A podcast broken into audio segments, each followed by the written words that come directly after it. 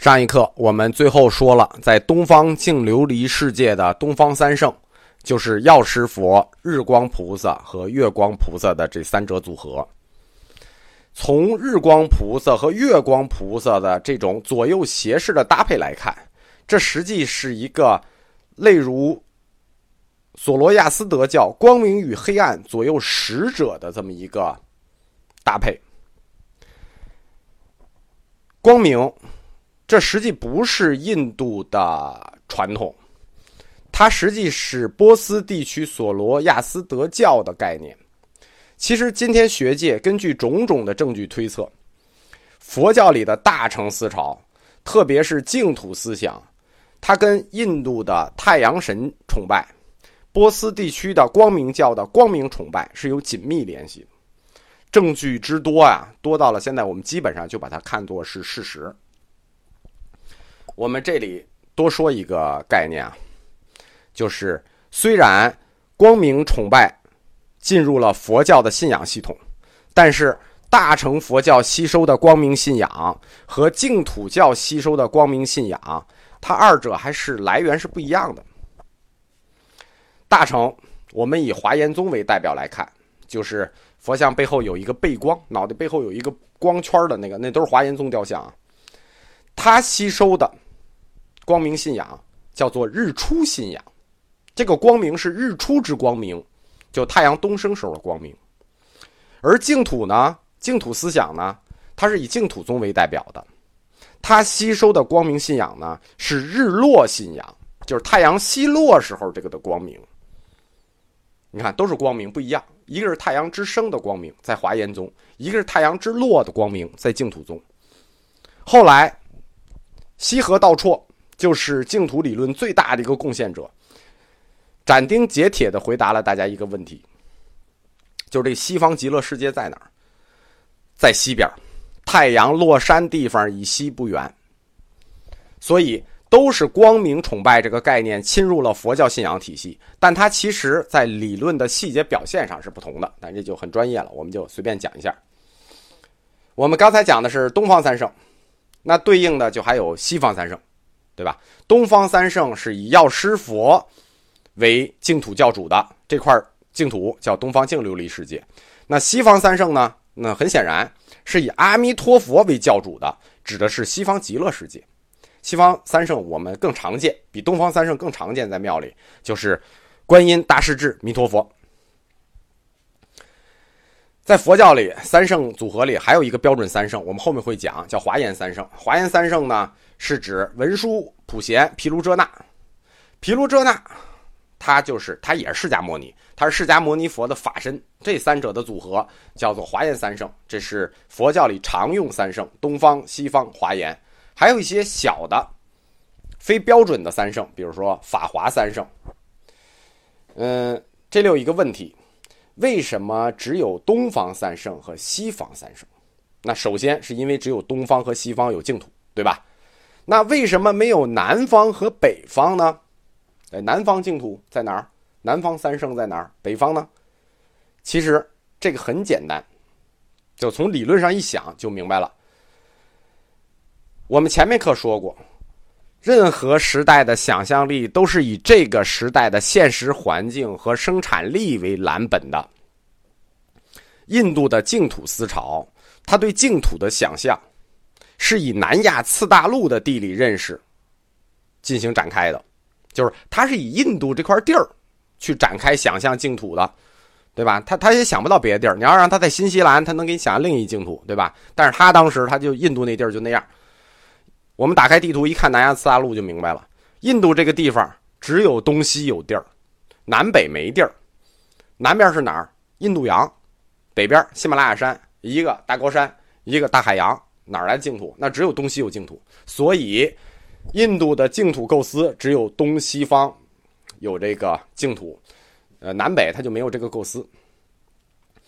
药师经呢，它在学术上有非常重要的意义，在研究上，因为这本经书反映出来的是净土思想和密教思想的一种结合，它是这种结合的产物。在大乘佛教从部派佛教酝酿出来的时候呢，有两个萌芽都根植于大乘佛教中，其中的一个叫净土思想，另一个叫密教思想。他们成长非常快，两三百年就依附于大乘，迅速成长，成长成和大乘并驾齐驱的两个教门，净土教和密教。这两种思想都根植于大乘，但方向不同，也互相影响。而研究这种影响，就是要从这本经书开始的，就是译净版的《药师经》。从它后面多的咒语，我们可以看出来，在公元七世纪的后期，净土教已经被密教侵入了。我们来看一下基于大乘的这三教，就是大乘本教、大乘的密教和大乘的净土教，就这三教。虽然他们都是佛教，理论都根植于大乘，但这三教的教主是不一样的。大乘佛教本教本身，它继承的是从小乘而来的原始佛教，是以释迦牟尼为教主的啊。小乘的时候就是本师释迦牟尼嘛，一直就本师本过来了。净土思潮开创出来的净土教，在它成熟时期，是奉阿弥陀佛为教主的，他不奉释迦牟尼为教主。而密教呢，他所奉的教主等级比释迦牟尼又高一级，叫大日如来，又叫毗卢遮那。这个实际就是释迦的法身，叫等级上实际是高一级的。阿弥陀佛这个净土的教主和释迦牟尼这个大乘的教主，他们之间没有从属关系，他们是并列的，并列的。密教的大日如来法身佛，释迦牟尼大日如来的化身佛啊，这个理论上是一一个一个佛。这里就涉及到一个法身化身的概念，其实还有一个叫报身，这叫三身。我这里头做一个理论上的说明啊，因为这个所有这个有佛教信仰的觉得这个这个概念法身化身是个先天概念，所以我强调一下啊，法身和化身的概念，这个不是佛教的基础概念，就是它最早它不是佛教的概念，它是借鉴来的概念，或者说它不是原始佛教阶段自己的概念，它是吸收了印度教的概念。我们说过啊，佛教从印度教里借鉴了几个特别重要的概念，比如轮回，比如业报，这都是它的基础概念，基础概念也借鉴了。这个法身化身也是借鉴的，像婆罗门教借鉴的。释迦牟尼佛和大日如来这种法身与化身转变的概念，你很显然我们就看到了印度教的那种梵天化身的思想，这个印度本土色彩极重啊。当然了，佛教理论我们发展到今天的时候，我们已经不去追这个事儿了，就三身这个事儿我们也不去追了，就是说已经把佛的三身说当做我们佛教的基础理论来看和来展开判断问题。但是我们需要知道一下的是，就是佛的三身概念它历史上的由来。从宗教的最终追求上看，大乘教的理想是什么呢？获无上菩提，进入无住涅槃。净土教的最终理想是什么呢？是往生净土。密教呢，密教它就更急切一点啊，它追求肉身成佛。这三种不同的归去显示出来啊，其实密教和净土教他们才是宗教。为什么呢？他们宗教性极强，一个要往生净土，一个要肉身成佛。而大乘所谓无住涅槃呢，它其实不太像宗教，它更像一套这个哲学体系。所以说大乘教它的学理更更哲学化，或者说更科学化。从学理上看呢，净土教和密教这二者根植于大乘，依附于大乘，但实际上他们是大乘教义的某种异端，他们都发挥了一支，但把这支发挥的走得太远，成为了一种异端。这种说法呢，其实非常的尖锐，但是呢，我一直想找一个更平衡的词，但是没有找到合适的词。嗯，而且异端这个词呢，也不算什么坏词，对吧？就是外道这个词我们可以当做坏词，但异端不能算坏词，因为基督教的新教对于天主教来说可能也叫异端，对吧？这三者，大乘、净土和密教，其中最具生命力的是密教。密教，佛教的密教是在中印度地区吸收了婆罗门教后弥曼叉派的学理，以及当地民间宗教的一些法术咒语。我们在这个相望集里头讲过啊，印度教六派，呃，理论比较精深的前弥曼叉派和后弥曼叉派，然后呢，最后胜出的也是这个后弥曼叉派。这个这个学派的学理本身在印度教里也是最精深的，是你不服不行的。所以说，大乘佛教就是密教，它也吸收了后弥曼叉派的一些学理。其实，在当时印度的历史环境下，也包括中国也一样，就是当时的历史环境、生产条件以及当时普罗大众的文化程度，密教它一出现就显示出极强的生命力。到了公元七世纪，义净取经那个年代，密教在佛教界内部其实事实上已经取代了大乘，就是大乘还在，但是密教事实上已经取代大乘，成为了佛教的主流。所以这个密教是在哪儿？在中印度。所以这个阶段，南印度诞生的这个净土思潮也逐渐的开始向密教去靠拢。那为什么唐僧取经过来的这个功德本愿经和义净取经过来的这就不一样呢？我们一看义净取经的路线，我们就知道为什么他会得到这本跟密教结合的经，是因为他是从海上取经的，他从海上走，穿马六甲海峡，经印度洋，一落地哪儿？就是南印度，就是这个正在积极向中印度靠拢的这个净土教的大基地。所以在义净一本的七佛药师经中出现了密教的咒语，其实就没有什么令人惊奇的了。呃，其实这个阶段不光是密教侵入了净土教，净土教也不怂，净土教呢也侵入了密教，就是密教在吸收这个净土教，在吸收密教同时，密教其实也在吸收净土教。我们说过啊，这种影响啊，它是互相的，这个必然是互相的。我们可以看一下密教五佛，就密教里有五个佛啊，中间一个，呃，四周东南西北各一个。密教它最初啊分为两套理论系统，一套叫胎藏界，一套叫金刚界。胎藏界曼陀罗，东南西北四佛中，东南西北四个佛，第三个西方是什么？无量寿佛，这实际就是阿弥陀佛的另一个名字。然后呢，它的另一个体系就是，这是胎藏界的。金刚界曼陀罗，四佛中东西南北第三个西方是阿弥陀佛。胎藏界和金刚界的第三个佛，西方的都是阿弥陀佛，他们的中心都是大日如来啊。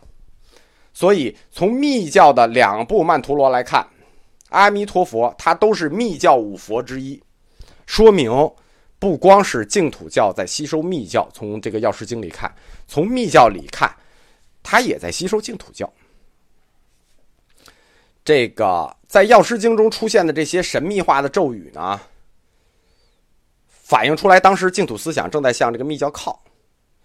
其实净土宗很多经典里，我们都能找到密教的影响。我们后面会呃，讲到很多经书，包括禅宗的也受到了密教的影响，但是呢，义净这本显得特别的突出啊。那药师佛就快讲完了吧，因为这个药师佛它又叫大医王佛。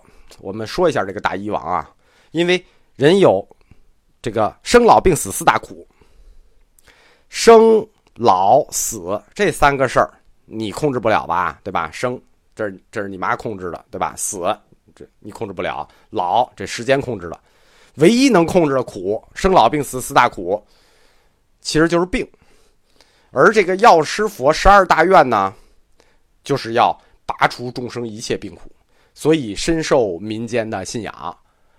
呃，这个中国民间信仰药师佛，其实主要的原因是因为他这个大医王能治病救苦。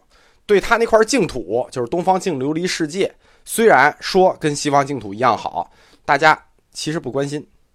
这就是药师佛信仰一直很流行，也很受崇拜，但是药师佛净土很少有人提起来的一个原因啊。药师佛净土我们就讲完了，这样阿处佛、弥勒佛、普贤菩萨，普贤菩萨是没有自己的净土啊。药师佛这个五块净土里，我们就讲完了三块，五块石油净土里，在讲这个最大的重头戏阿弥陀佛净土之前，我们就剩下一块了啊，就是文殊净土。呃，从净土角度来讲，文殊净土其实没有什么值得介绍的，因为按照文殊类经典来说呢，文殊菩萨本愿已经实现了，就是他的净土已经建成了。虽然建成了，很不幸，没有人，而且也没有听说谁要去文殊净土。文殊的本愿呢，比药王呢，要药药师呢要多一条，它是十三愿，是记在《悲华经》里的。我们前面课说过啊，这个《悲华经》这本经呢，嗯呵呵，对吧？所以文殊菩萨这十三愿，它就比较凌乱，互相都不挨着。我我我我每次想整理一下的时候，都整整理不了，互相不挨着。也，它不是按照净土理论的三大板块做的设计，不好整理，所以我就不整理了，也不介绍了。有兴趣的大家自己看一眼，就是在在这个《悲华经·诸菩萨本受记品》里。从内容上看啊，就是这个它的这个本愿内容上看，文殊菩萨本愿出现肯定很晚很晚，它出现在这个一定是出现在阿弥陀佛本愿以后，而且这个以后还不是后一点儿。为什么呢？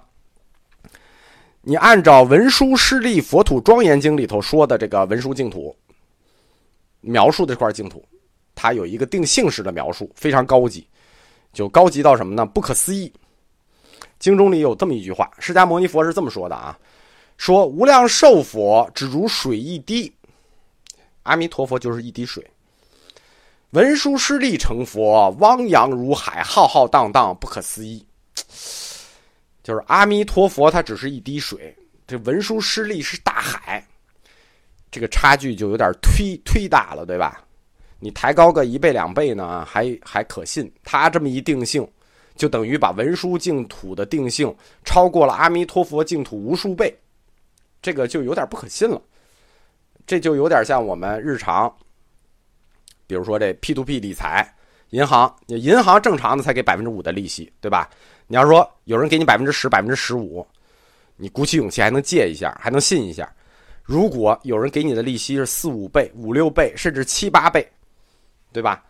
你想这智力得残缺到什么地步他才能相信？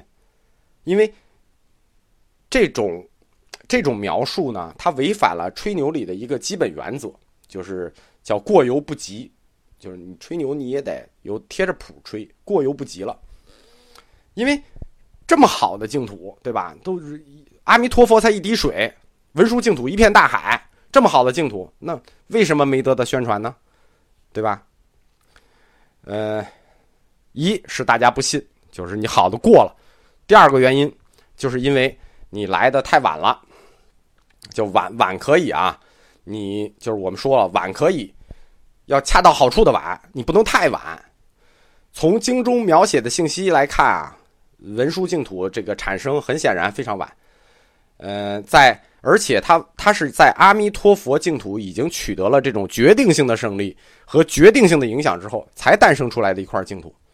就换言之，等你想建设净土的时候啊，对不起，五环以里都没有地儿了。再有不是燕郊就是固安，对吧？太远。而且我们说文殊净土它有一特点什么呢？它没教主。文殊菩萨发愿。说我有净土啊，净土已成，但是我发愿不成佛。这就等于说，您这块净土呢，这个小区呢，这个没有物业，所以这更加就没有人去了。因此，他这个净土也没得到宣传，也没有听说谁去，对吧？所以说，呃，文殊净土就没有什么可介绍的了，我们可以一带而过。但是呢，正好有机会，我们可以把文殊菩萨好好介绍一下。因为在佛教信仰里啊，文殊是一个特别重要、特别重要的佛，嗯，就是基本上是排名前五的吧。